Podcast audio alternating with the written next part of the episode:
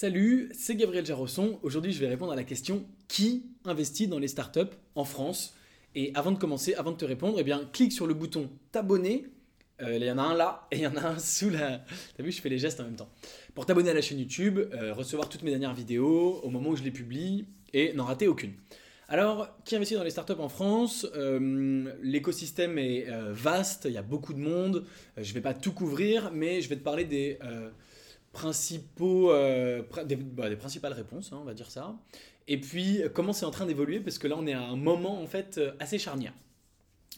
Euh, il y a plusieurs types de personnes qui investissent. Les premières, c'est tout simplement les fonds d'investissement, les VC, les fonds d'amorçage. donc ça, ce sont des gens dont c'est le métier d'investir, tout simplement, dont c'est le métier de bah, trouver, sourcer des bonnes startups. Hein, on appelle ça le deal flow, avoir les startups très prometteuses. Parfois, ces, euh, ces fonds d'amorçage euh, ont une visibilité publique et donc ils n'ont pas euh, beaucoup de choses à faire puisque les startups, tout simplement, viennent à eux, se tournent vers eux directement en disant bah voilà, j'ai créé cette startup, on cherche de l'argent, venez investir. Ils trient énormément, ils investissent en général assez peu par rapport à tout ce qu'ils reçoivent, mais ce sont les premiers, acteurs de, de, l'investissement dans les startups. Et donc ce sont vraiment des professionnels, des gens qui ont fait leur métier de, ce, de ça. Euh, le deuxième type de personnes, ce sont ce qu'on appelle euh, les business angels. Alors les business angels, c'est euh, à nouveau des gens qui investissent en général assez tôt dans les, fonds d'amorçage, donc dans un premier temps, qui sont plutôt des particuliers, des indépendants, et qui en général font pas forcément ça de façon professionnelle, c'est-à-dire qu'ils font pas forcément ça, en tout cas pour la plupart, à plein temps. Ils se réunissent en général dans des clubs, hein, des clubs de business angels, j'en ai déjà parlé, il euh, y a le plus connu, un des plus gros en France, qui est Paris Business Angel, voilà, par exemple. Et donc, en général, ils font pas ça à plein temps, mais ils se réunissent régulièrement, toutes les semaines, par exemple. Pareil, ils voient passer un certain nombre de dossiers. Euh, pareil, pour les gros clubs, ils ont une visibilité publique, et donc il y a pas mal de dossiers qui leur parviennent directement. Et ils décident d'investir ou pas. Euh, il y a une petite différence, c'est que grosso modo, les fonds, ils investissent avec une seule personne morale. Le fonds, c'est une société qui elle-même investit. En général, les business angels, ils investissent à titre personnel. Et donc, dans un club de business angels, il, il peut y avoir par exemple 50, 100 business angels. Euh, si tu vas présenter ta startup, et eh ben, il y en a peut-être 10, 15, 20 qui vont vouloir investir. Et en général, je dis bien en général parce que tous les cas sont différents, mais en général, ils vont investir à titre individuel, à titre personnel. Et donc, ça va te faire une quinzaine, une vingtaine d'actionnaires de ton entreprise au lieu d'un fonds qui te fait un seul actionnaire, qui est le fonds, qui est la société. Euh, voilà pour les deux euh, euh, principaux investisseurs en termes d'amorçage. Et puis après, quand les boîtes grossissent, même si ça reste toujours des startups, pour les autres levées de fonds, les séries A, séries B, etc., là effectivement ce sont des professionnels, des fonds, des, des VC, etc. etc. Euh, donc ça reste à peu près la même chose, même si en fait ils sont assez euh, segmentés par taille. C'est-à-dire qu'il y a des fonds spécialisés dans l'amorçage, dans des petits tickets, on appelle ça un ticket, hein. c'est le montant investi.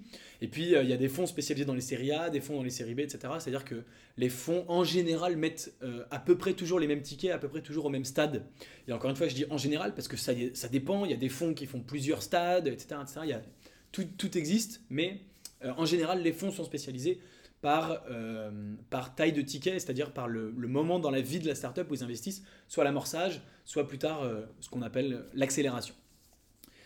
Et alors pour terminer cette vidéo, il y a euh, maintenant de plus en plus un autre acteur qui se met à investir dans les startups en France, et ce sont les particuliers, les gens comme toi et moi, les gens qui ont un travail dont c'est pas forcément le métier a priori à la base d'investir, et notamment, pas que, mais notamment avec l'essor de ce qu'on appelle les plateformes de crowd equity, hein, donc il y en a 5 euh, en France, et puis il y en a des européennes, des américaines, etc., euh, qui sont tout simplement des plateformes qui permettent à tout un chacun d'investir euh, avec des petites sommes, puisque si tu souhaites rejoindre un club de business angel, libre à toi, tu peux tout à fait le faire évidemment, mais en général, on va te demander d'investir un, un, investissement minimum pour chaque startup d'environ 10 000 euros. Euh, et donc, euh, même si tu en fais euh, que un ou deux par an, ça demande quand même d'avoir une, certaine somme disponible, un certain cash disponible. Et il y a plein de gens qui sont intéressés par l'investissement dans les startups qui n'ont pas forcément 10 000, 20 000 euros tous les ans de côté. Si tu les as, c'est très bien. si tu les as pas, c'est pas grave. Et donc, notamment ces plateformes te permettent d'investir avec des montants beaucoup plus bas. Il y en a certaines, ça commence à 1000 ou 2000 euros. Et puis, il y en a même une, ce WeFund pour ne pas la nommer, qui commence en général à 100 euros d'investissement. Donc, c'est très très bas. Et donc ça, ça permet à tout un tas de personnes dont c'est pas le métier d'investir et qui sont pas ce qu'on appelle business angel, qui font pas partie de club, etc., d'investir de plus en plus dans les startups Ceci va être renforcé d'autant plus avec la nouvelle loi de finances 2018 avec le dispositif IRPME dont j'ai parlé dans une autre vidéo que je te mets là en vignette que tu peux aller voir.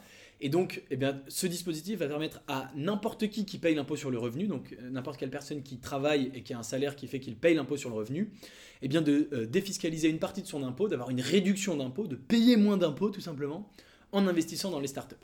Donc ça, euh, ça va vraiment encourager les tout un chacun, entre guillemets, à investir, en tout cas les gens dont c'était pas le métier jusqu'à présent euh, à investir, ça va les encourager, et notamment avec ces plateformes qui permettent de euh, tout faire en ligne extrêmement simplement avec des montants très faibles.